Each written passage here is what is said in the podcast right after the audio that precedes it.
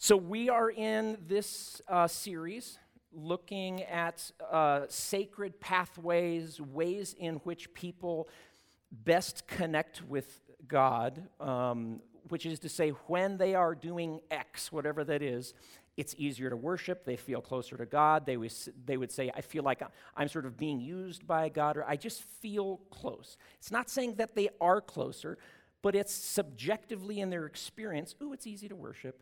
I like this. It doesn't feel like a um, obligation to engage with God. And then each week, um, this isn't in your this looks like the bulletin. This is something that i have up front here. This is an assessment that you can take. It's pretty short but it lets you assess these nine spiritual pathways to determine what does my unique profile look like? Like how many of these nine would would be on the radar for me? Um, and so if meaning like if i leaned into you know three of these um, you know, you might be like a traditionalist and the intellectual, conceptual, and a naturalist. So, okay, I'm, how can I combine those three in a way that's, man, it's really charged worship for me? It's charged connection with God. So you, you can pick those up up front if you want afterwards. Um, we're nearing the end of our series, and um, tonight is the traditionalist pathway. And I, I, you, might, you might not have enjoyed worship tonight. Loved it. I asked Pastor Steve and Sherry completely selfishly, like not even caring what you like. I don't care at all. And I said, This is an excuse to have the kind of traditional, my traditional, and your traditional is probably different. For me, that's my story. when I think of being a little boy, when I think of the music my parents played at home on our eight track player, when I think about the story of my life, that's, what it, that's the soundtrack for it, okay? If you could do a little Don Francisco next time, that would just be perfect in the Imperials. But so for me, that's, man, I connect. It's so easy to worship. And, and so we're, we're, we're talking about the traditionalist pathway. Now, you may have something in your mind like, oh, that means this. It might be broader than you think okay? There are people who, who, who don't experience any of the hymns or things, the trappings that you might think of as traditional, but their pathway is still the traditional pathway. And so we'll kind of see what that means.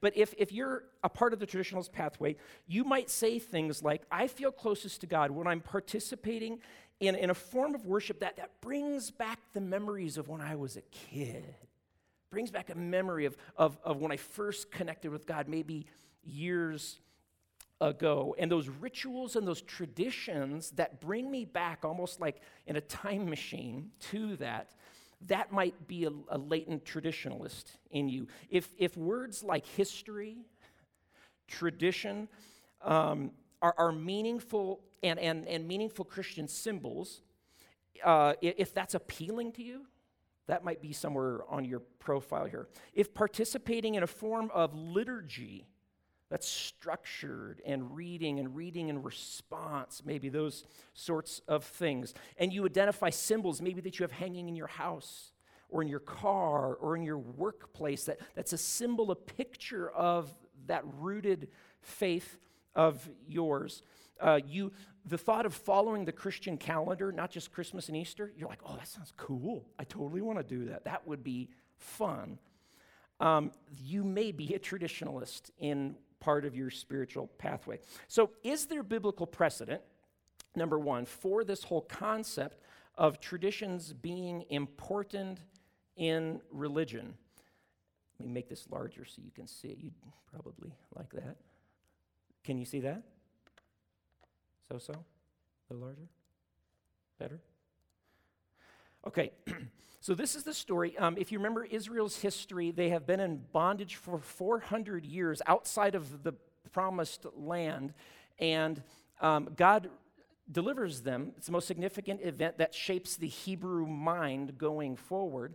And as he's taking them out, in fact, the night before he takes them out, he says, I want you to do something. I, I, I want you to have a rite, a ritual that I'm um, inaugurating right now. And of course, we know it as Passover. And he says in verse 22 take this branch of hyssop and you're going to dip it in blood and you're going to put it on the door frames of your home. Then, of course, when, when this messenger of destruction, of death passes by, he sees that he will pass over your house. And then in verse 24, it says this You shall observe this rite. That's where Christians get this whole concept of rite or ritual. You will observe this rite as a statute for you, and then look at the next part, and for your sons forever. And when you come to the land, the promised land, remember they're not there, that Yahweh will give you, as he promised, because he promised to Abraham, you shall keep this service, this ritual, this rite. And when your children, now here's the function of it. Why do you keep it? Because this is going to happen. when your kids go, what do, why do we do this? Why do we always do this every single year? I can't remember a time when you know we haven't done this. When they ask this question, what do we mean by this service, this ritual? You say to them, it's a sacrifice of Yahweh's Passover, for he passed over the houses of the people of Israel in Egypt when he struck down the Egyptians, but spared our houses. And the people, people bowed their heads and worshiped. Okay? Are you seeing the institution of a rite? And, and its function has to do with the promulgation of committed service to Yahweh God. It's the way of passing this on, passing it down. Let me go to one other passage here. This is from the book of Joshua, um, Joshua chapter 4. This is further on in the story. This is now where they're finally going into the land. It's been many years and they still haven't gotten in there. And we read these words When all the nation had finished passing over the Jordan, Yahweh said to Joshua, remember, Moses is gone, Joshua is Moses' successor. Take 12 men from the people, from each tribe, a man, because there are 12 tribes, and command them, these 12 representatives of the 12 tribes, saying, Take 12 stones from here out of the midst of the Jordan, because remember, God miraculously parts the Jordan. So he wants them to grab something from that event, something that was under the water that they didn't have access to. Take 12 stones from the midst of the Jordan, from the very place where the priest's feet stood firm, and bring them over with you, and lay them down in the place where you lodge tonight. And in verse 6, we see um, that this may be a sign among you. It's a symbol, it's something you will see when your children, once again, has to do with that. When your children ask in time, what do these stones mean to you? That's dumb. Why do we have stones laying around in a big old pile? It's not a wall, it doesn't seem to be functioning for any purpose. What do these stones mean? Then you shall tell them. Well, the waters of the Jordan, they were cut off from before the ark of the covenant of Yahweh when it passed over the Jordan. The waters of the Jordan were cut off, so these stones shall be to the people of Israel a memorial forever. There's a perpetual nature to these physical activities, symbols, something, something tangible that you can see that speaks to and points to what you can't see in life. Um, how many of you grew up in a church where liturgical practice or, or exercise was, was common? Anyone here? I'm, I'm just curious to know. Okay, so a decent, a decent amount. Um, and so um, maybe there were hymns, uh, maybe you recited creeds, uh, maybe there were written prayers uh, that, that, that you would read each week. Uh, maybe the Christian calendar, again, beyond Easter and Advent, was practiced. Um, maybe you thought about entire seasons. You didn't think about Christmas, you thought about Advent. you didn't think about Easter, you thought about Lent. That might have been your approach.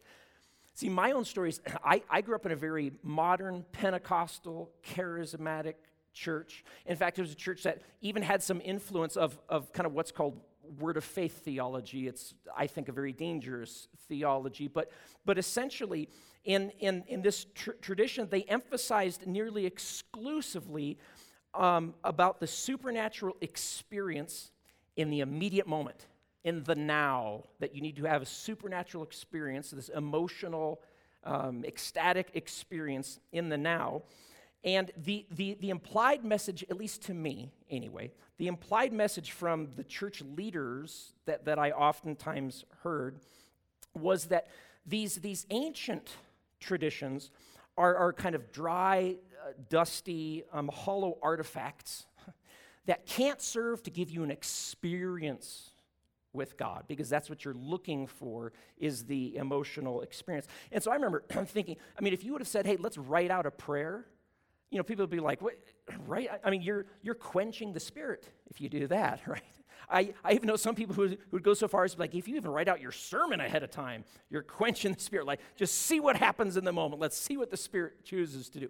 So that was the sort of far opposite side in many ways. Now, looking back now, as I think about some of the sentiments that I didn't always embrace all those sentiments, some I did. But I would say now looking back, these sentiments expressed really ideas like this. If you do those formal high church things, it's not authentic, heartfelt worship. You're just going through the motions. Right? I would have thought sentiments like this surely there's no greater spiritual wisdom in the past that we've discarded. You, you, feel the arrogance in that? Um, we, in our particular sliver of the Christian denomination, you know, that we are, have finally arrived, knowing the best way to do this worship thing. And so we don't need to learn from other followers either now or in the past. Um, if I, I remember my, my, first experience with really high church. Do you know what I mean by when I say high church? Um, the, it was uh, fall of 1996. I was going back to finish my senior year uh, in college down in Phoenix. And last minute, my mom had said, Hey, Brent, there's uh, this organization, Focus on the Family, down in Colorado Springs, and they've just started this thing up. It's called Institute for Family Studies. It's a semester long program where you go and you have both an internship in some area. I picked the public policy department, got to work with guys like John Eldredge, who was there at the time. And then you, you also have coursework that you take. And the coursework, it's, it's, it was higher academic standards than I was used to at that point. But there was this guy named Alan Crippen, Dr. Alan Crippen, and he introduced me to people like Francis Schaeffer. And I'm like, who? And um, Chuck Colson. Um, and just all of, all of these high level th- who were thinking at a higher level than I you know, was in my 18 year old brain at the time, or whatever I was, 21 year old brain at the time. But Dr. Alan Crippen said, Hey, I would like to invite any of you students, there were only 40 of us, to my church. And he attended an Anglican church. And I'm like, Okay, I've been going to my church all, you know, my whole life. And it was like culture shock. you know, I go in, I mean, there's pews, it's quiet, there's an organ, just the look, but, but it's austere. I mean, it's, it's beautiful, but it's just off, it's offsetting. I'm just like, I, don't have to make sense of this sort of thing and sit down in this hard wooden pew. And I'm like, where's the soft chairs? And, you know, there's, there's books that we open up to pages and read. And, um, and, and um, there comes this time for communion. And I see people getting up and they go down to the front. And they go down and they kneel along the front. And they're just sitting there like this kind of thing. And so I was like, oh, yeah, I guess I'll go. So I go down to the front, kneel, and then this priest comes by with communion. And he takes it and breaks it and stick your tongue out. He puts it on your tongue, and then he has a cup. We're all drinking out of the same cup. we drink it, and he wipes it off because that makes it clean. And goes the next guy. And, and you know, of course, now I'd be horrified. At the time, I'm like, mm. um, and it was this, you guys, it was this radical experience that I, but there was something about it. There was something about it that, that made me feel and think. I feel connected to, because the thought that followers of Jesus have, have been doing this for like centuries, millennia. And I'm like, I'm tired of singing that chorus from like three years old. Let's get a new chorus, you know? There was something that just resonated inside me, and I was like, something about this is beautiful. And I don't even know, I can't put language to it. Something was drawing me, it was appealing to me. And for the very first time, again, I felt these deep roots and I thought, I want something of here is right. I'm not sure what, but something here is right. And the same elements that, that some people have discarded because they viewed it as lifeless, because when they grew up in a church, there wasn't any life possibly. I know that's a very real story. I know a lot of people who'd say it was going through the motions for at least my family or for me. But for a lot of those people where these things were sort of um, foreign and just going through the motions, it began to nourish my soul in, in, in ways that it just hadn't quite before and kind of deepen my spiritual life. Now, I didn't stay in that tradition. Um, in fact, I would say if I did, I, I, I don't think I could because I would have some points of theological differences, points of theological disagreement that I'd say, well, I probably couldn't embrace all of that. But I learned a new appreciation that started it for the traditionalist pathway in my own life. So that's why to this day, if I walk into a cathedral, I could easily worship. It, it, it draws me in because there's a sense of his awe, God's holiness, his grandeur, his bigness. So, in your outline, if you want to follow along, there are three main elements that for the traditionalist pathway um, are significant. And you can see them on there. It's ritual, symbol, and sacrifice. Those are, those are buckets, those are categories that for the traditionalist pathway, these are important. Um, there was a woman, some of you might have heard of Evelyn Underhill. Evelyn Underhill was a theologian uh, just of this last century here. Um, she, she, was the very first woman to ever receive university wide lecture status at Oxford. She was the very first woman to be, to be made a fellow at the University of London. Brilliant, brilliant woman. In, in talking about these um, elements of r- rite, uh, ritual, symbol, sacrifice, this is what she said. It's like a short four or five letter sentence, but it's packed. I'll read it twice, but she nailed it. She said, um, These elements are, quote, sensible signs of supra sensible action. You know what a sensible sign is? It's a sign you can sense, something physical. It's a sensible sign of a supra sensible, means it's above our senses, action. It's a sensible sign of a supra sensible action, something that is taking place in the unseen realm, in the spiritual world, okay, that, that I can't see, I can't sense, so I do something here that I can sense to be like a, a, a connector. Not, I'm not, I'm not, it's not like a median, I don't mean that, but it's, it's a way for me to recognize it. I'm recognizing there's action taking place in the unseen realm that I can't see by doing something in the realm that I can. Are you with me with that? It's kind of an abstract thought, but I think it's profound. I think Evelyn Underhill just said it so profoundly. Sensible signs of supra sensible action. So let's just walk through these. I want to give some examples. I want us to think about them. I want you to think about this is, you know, ultimately this is about application. It's not just a historical study here. I want you to think about how might I employ these in my own life and, and just be open to how the Spirit might direct you as we go. The first one is ritual. the power of ritual, or remember the word rites, Remember, we read that in uh, Exodus where he said, Do this right. The power of ritual or rites is basically to reinforce your behavior. How many of you, um, at the, you know, try to start a new habit? and when you start a new habit, you have to do things that reinforce behavior, right? You don't have direct control to uh, your feelings, and so you reinforce behavior to try to get at your feelings that makes sense.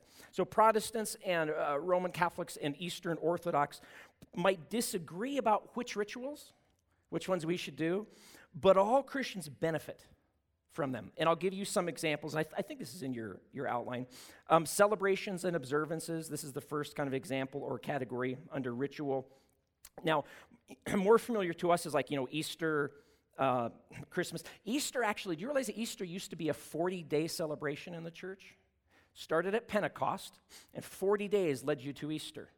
And moderns, that's too much for us, we shortened it to 40, you know, where we've got, um, we've got Maundy, Thursday, we've got Good Friday, Holy Saturday, and then Easter Sunday. And if you're like me and you grew up, it's like, well, that's too much too. So um, we'll just watch the Ten Commandments on Saturday, and then we'll go to church on Sunday morning.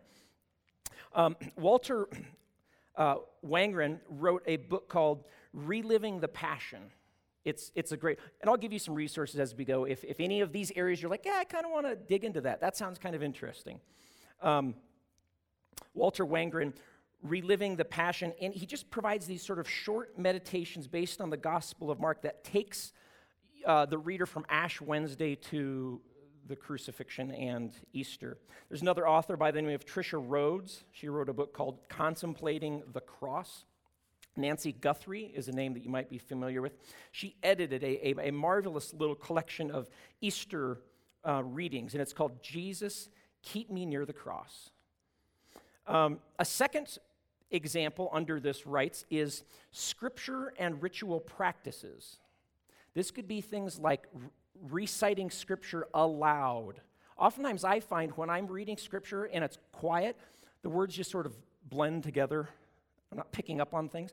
When I read something aloud, sometimes even walking, um, and I'm, I'm I'm punctuating certain words differently, and this word stands out to me. And it just, so there are different ways of, of reading scripture.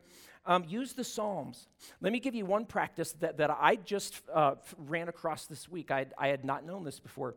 The early Christian church, for instance, one of the early church, church fathers, um, Chrysostom, he's, he encouraged every single Christian, I think this is fascinating.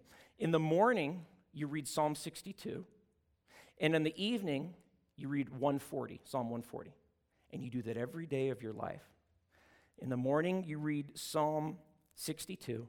In the evening, you read Psalm 140. Let, let me read for you a passage from this author who was encouraging, and he's, he's making up a little imaginary story and says, Put yourself in these, this person's shoes, okay? So forgive me, but I'm just going to read it. he says this Think of the potential power of doing this, meaning 62 in the morning, 140 uh, the potential power of doing this faithfully. Imagine being a 12 year old girl whose mother introduces you to the practice of praying through Psalm 62 in the morning and 140 in the evening. You carry this out faithfully, and Psalm 62 sustains you through the turbulent years of adolescence. Then you read it on your wedding day. Now you're part of a couple, and the words of verse 1 truly my soul finds rest in God remind you to base your satisfaction on God first and foremost. And you keep reading Psalm 62 first thing every day, which is why you read it on the first day you bring your child home after they're born. No doubt you take comfort in verses 11 and 12, reminding you that God is strong and that He's loving. Those verses sustain you through the, through the tired years of child rearing. Then, on the day your last child leaves the home and it's back to just you and your husband, you're moved by verse 9, reminding you that humans are only a breath. How true. Life has gone so quickly. You keep reading that psalm, now perhaps as a grandmother. And so you pick up that familiar passage on the morning that you bury your husband, and verse 2 comes to your mind Truly, he is my rock and my salvation. He is my fortress. I will never be shaken. And that speaks to you like never before because it's back to you and God, just like when you were a little 12 year old girl who started reading Psalm 62 and Psalm 140 for the first time. These Psalms have literally been the bookends of your entire adult life. Isn't that beautiful? I, I cried when I first read that. I was like, that's, just, that, that's beautiful. Now, if you think about, oh my gosh, reading those two every day, it's so boring, okay, you're probably not the traditionalist. That's cool. But if that resonates with you, man, if that says like, oh, I would, I would love for that to hold my the story of my life together, there may be that latent traditionalist pathway in your life. See, rituals can tie your years together. Rituals tie your years together with a common thread of faith. I know one story of a guy who he, um, every single, because he, he values, he doesn't do this, but he, he reads something else every single morning. He takes his Bible and he puts it on top of his shoes every night so that before he can put them on in the morning, oh, yeah, that's his ritual. Oh, yeah, I've got to come back to this. I've got to have that tag every single day in my life. Number three, third one, the Christian calendar. When we ritualize historic events in the church, even in our own lives, not just Christmas and Easter, but you know, Pentecost, Advent, Lent, Ascension Day. Here's what we're affirming. When we do that, we're affirming that our spiritual worship, it's historically based. It's based in history, in time and in space. History.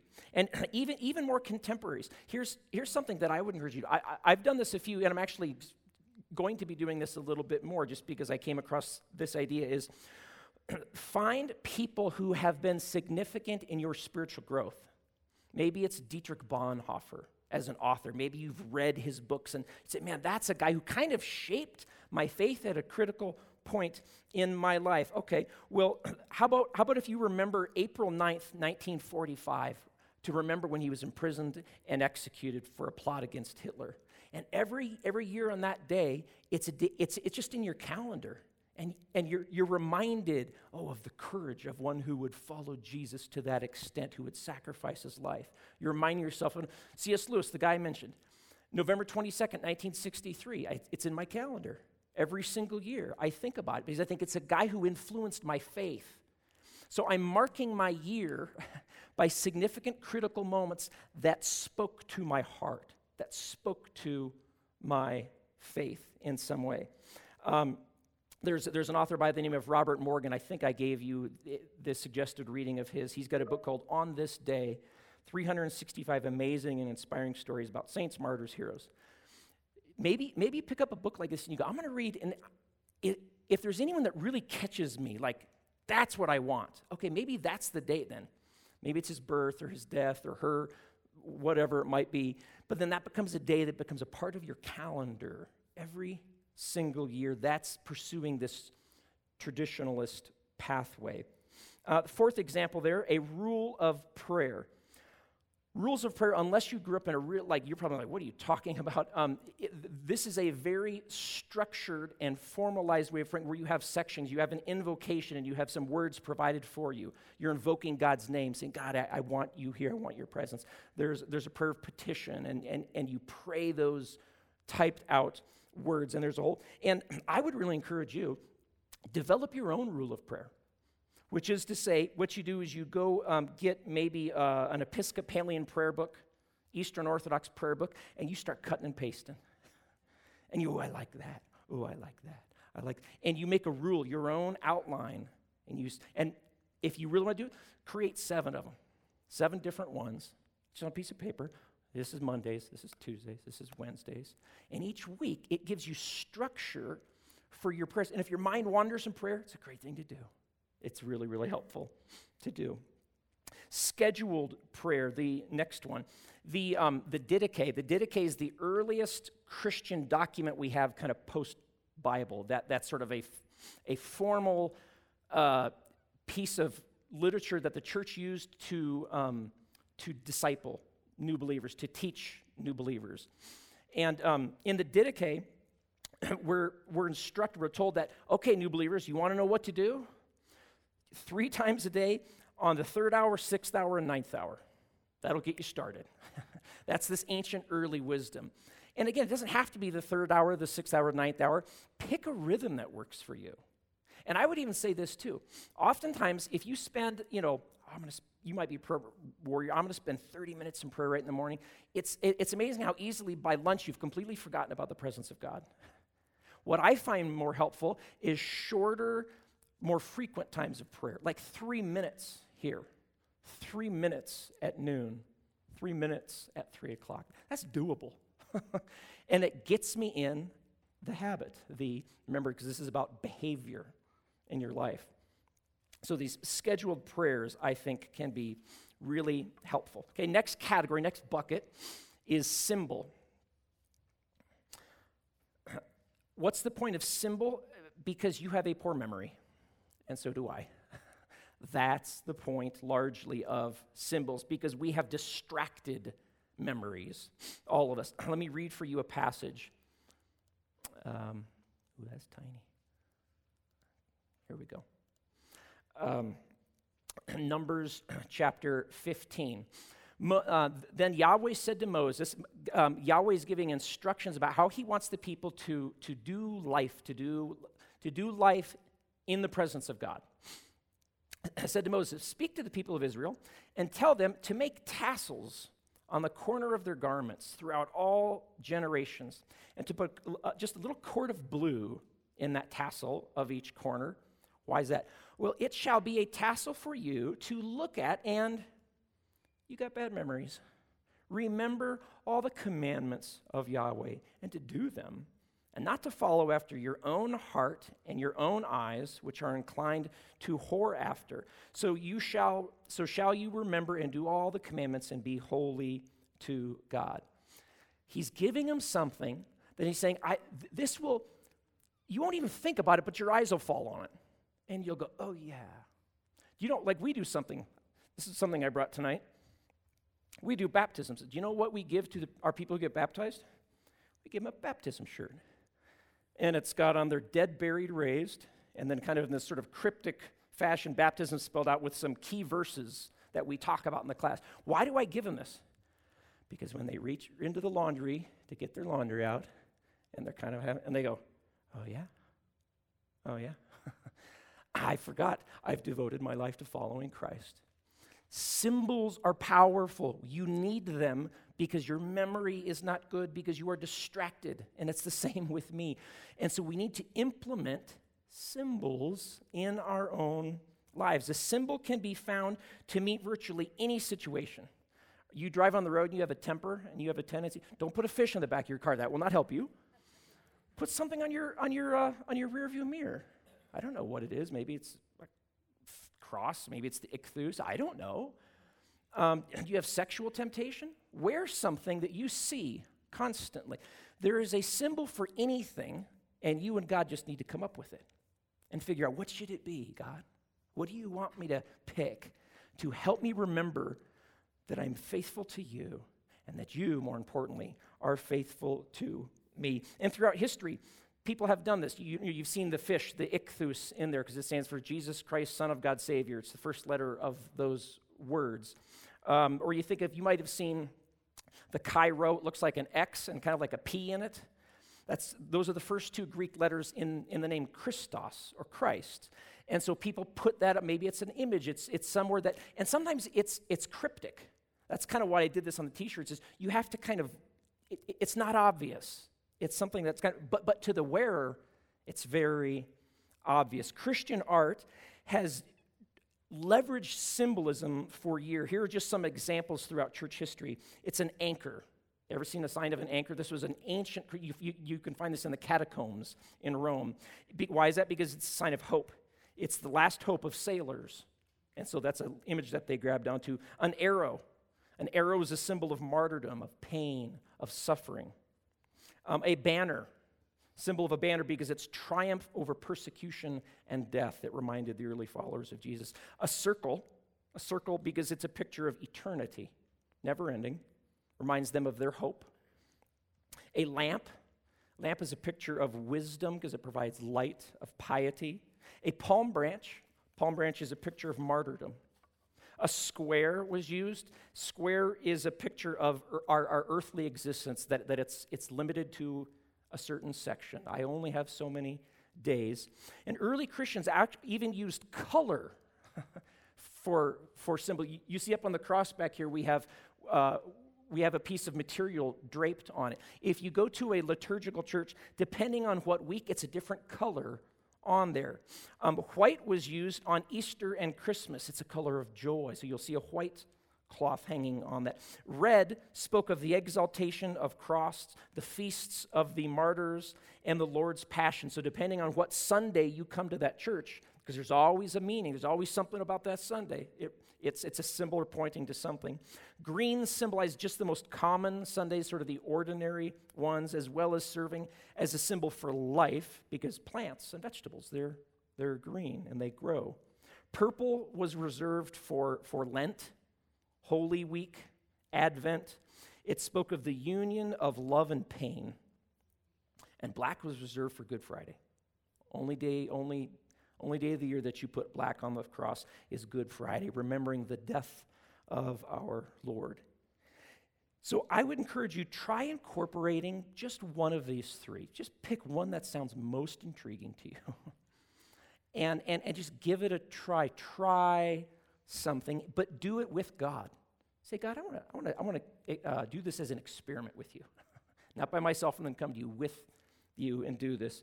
Now, one thing that we've done each uh, week in the series is say, if this is your spiritual pathway, especially if it's like high on your spiritual pathway, there are going to be temptations. There are going to be uh, ways that you're going to potentially uh, fail um, in, in one of these areas because it's so strong in you. Does that make sense? And so I want to just kind of talk over a couple of those and very, very quickly. The first one is serving God without knowing God. Um, I, I, think I've told this story before, but I'll, I'll tell it again because it, it, illustrates this uh, reality well. When I was looking at going to um, different seminaries, when I was toward the end of my college career, and um, was looking at different ones, and I remember going eh, down to Dallas, Dallas Theological Seminary, where um, Chuck, uh, Chuck Colson, Chuck Swindoll was the uh, president at the time, and so did kind of an introduction. Okay, students, and had a meal, and, and he, he's talking to us. And I remember he said something that I didn't understand fully at the time, but he said, "Those of you who are planning, many seminarians are planning to go into church life," and he said the most dangerous, the, the most spiritually dangerous place for you to work is in the church. the most spiritually dangerous place. I remember thinking, like, is this guy trying to get rid of this, you know, the school or something? You know, what's he doing?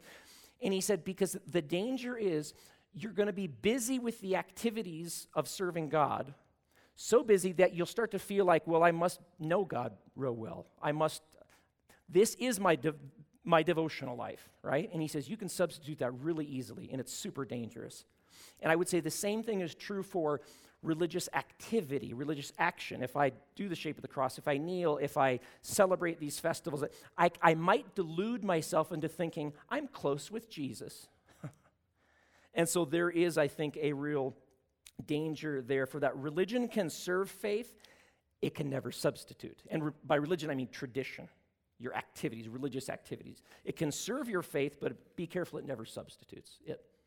Um, second danger is neglecting uh, what you could maybe say uh, social obligations to others. Um, traditionalists can get so caught up in faith. This is true of activists too. Remember the week we talked about act, the activist pathway? They can be so busy being active, you know, voting for this and doing that, that they're not actually noticing the needs of, oh, this person needs something. You know, the caregiver is going to notice them, but the activists and the traditionalists might think, I'm serving God, and so I, they just sort of forget that. If you've ever read the book of Amos, God is railing on his people for this very thing right here in the book of Amos. You know, he, says things like, I hate and despise your religious festivals. This is Amos 121. Your assemblies are, your, yeah, your assemblies are a stench in my nose. And he goes on to say, it's because you're doing all this religious activity, but you're neglecting someone who's in need who's right next to you, because this has substituted for that. Number three, third danger, is judging others. We have to remember that God, not religion, is sacred. Let me read, um, see if I can pull it up real fast here. Yeah. Colossians 2:16 Paul says this, therefore let no one pass judgment on you in questions of food and drink this has to do with ritual, tradition, with regard to a festival or a new moon or, um, or Sabbath. These are shadows of the things to come, but the substance belongs to Christ. Um, we have to be careful not to move into a place where we start to almost think the things that I'm doing, uh, everyone really should be doing if they want to serve God. If they really love God, they'll go, you know, to this service and that service, and they'll celebrate it this way. And it's, it's, it's projecting my internal desires onto you as an obligation. And that's, that's a danger. Number uh, four, deifying your traditions, deifying these rites or these rituals. Do you remember the story, Numbers chapter 21? Israel is going through the desert. Their, their, their faithfulness to God is just horrible. And all of these um, snakes come into the camp and they bite them, and the people are getting sick and they're dying. And do you remember what God tells Moses to do? He says, Build this um, snake, this statue, on a pole. You've seen it on the back of an ambulance, probably. Put it on, build on this pole, and set it in the center of the camp. And if they look to that, that's in recognition that they're obeying me finally, because they keep disobeying me, and I will heal them of that problem. Well, you go forward in time, And in um, 2 Kings 18, fast forward, people are worshiping this snake thing. They're literally viewing it as a divine entity. It's, it's, it's supernatural. Um, they've, they've moved from genuine, it, it's the same thing. It hasn't changed. It didn't change. But their understanding of is it just a thing that God used, or is it somehow extra special, has almost a layer of divinity on it? And that's when I think we can, anytime we start to view, if you view anything you do, I don't care if it's the shape of the cross, as magical, if it's even getting close to that, stop doing it. Anything. If there's anything you're doing that's, that's becoming a superstition, that's dangerous and deadly, and stay far away from it because the enemy will use that to pry a distance between you and God. You'll start relying on your magical activities and behavior more than on God's faithfulness. It has to do with me being able to jump through these hoops and do these things in order to stay safe. Well, that's the, that's the enemy. okay? So any good thing can be turned bad. We know that. So all of these different pathways, they, they create um, this, this sort of traditionalist experience. this week, um, I would encourage you to, to pursue this. And maybe think about it like um, every year, try to add one more of these buckets. Maybe this year you say, I'm going to think about symbols with God, I'm going to try to find some symbols. Remember, they're not magical, but that reminds me of something that He's done in my life, maybe a period of time, something that happened, something um, I'm wanting to pursue.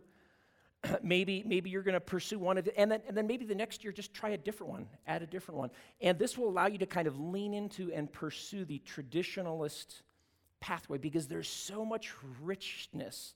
This is why God told Israel, I want you to do this, pile up those stones do this in your home. It's, it's littered all over your life, litter it with ritual, litter it with symbols, litter it with these rites, litter it with these ceremonies. So far as they point you and they draw you back to God, they draw your heart to God. And I think it can powerfully help you remember, keep you from becoming distracted, and keep you connected a little bit closer to God. And in fact, I want to do one right now. Can we do one? We're going to take some, what was, what were Evelyn Underhill's language? The, uh, yeah, she, the, the, the uh, sensible things, and we're going to do something because we're, we're thinking about or knowing about something going on in the supernatural realm. The supernatural realm, this reality that Jesus sits enthroned because of his death on the cross. And at that moment, just prior to his death, he took his closest followers and he took sensible things, things they could touch and taste and smell and feel. And he says, I want you to take these elements every time you do them and break this bread and remember that my body was broken for you. And I want you to take this cup and I want you to drink. And I remember that my blood was shed for you. And that's what allows you to stand with me and my Father. That's why I can introduce you to my Father. And so we do that every single week. So during, um, during this next song, here, here's, here's what I would ask you to do is go to the different tables. Can we do this? If we do it real quickly, grab the elements, c- don't take them on your, come back, let's take them together. And then I want us to finish out by singing the old rugged cross. All right, if you have the elements, would you, would you mind standing? we take the wafer. And Jesus says, I want you to take and break and consume. Let's do that now. Christ's body. In the exact same way, after the meal, he took the cup, saying, It's his blood of a new covenant, opening a way for us to the Father. Every time you drink it, you proclaim my death until I come again. Let's take the cup. Now, would you engage in worship of our God as we sing. Wow. I don't know about you, but that nurtured my soul tonight. So, hey, my prayer for you this week is that you will continue leaning into and exploring these different pathways. Do it again, not on your own. Ask the Holy Spirit to do it with you. Amen? Amen. Love you guys. Thanks for being here. Thanks for being Timberline. We'll see you next week.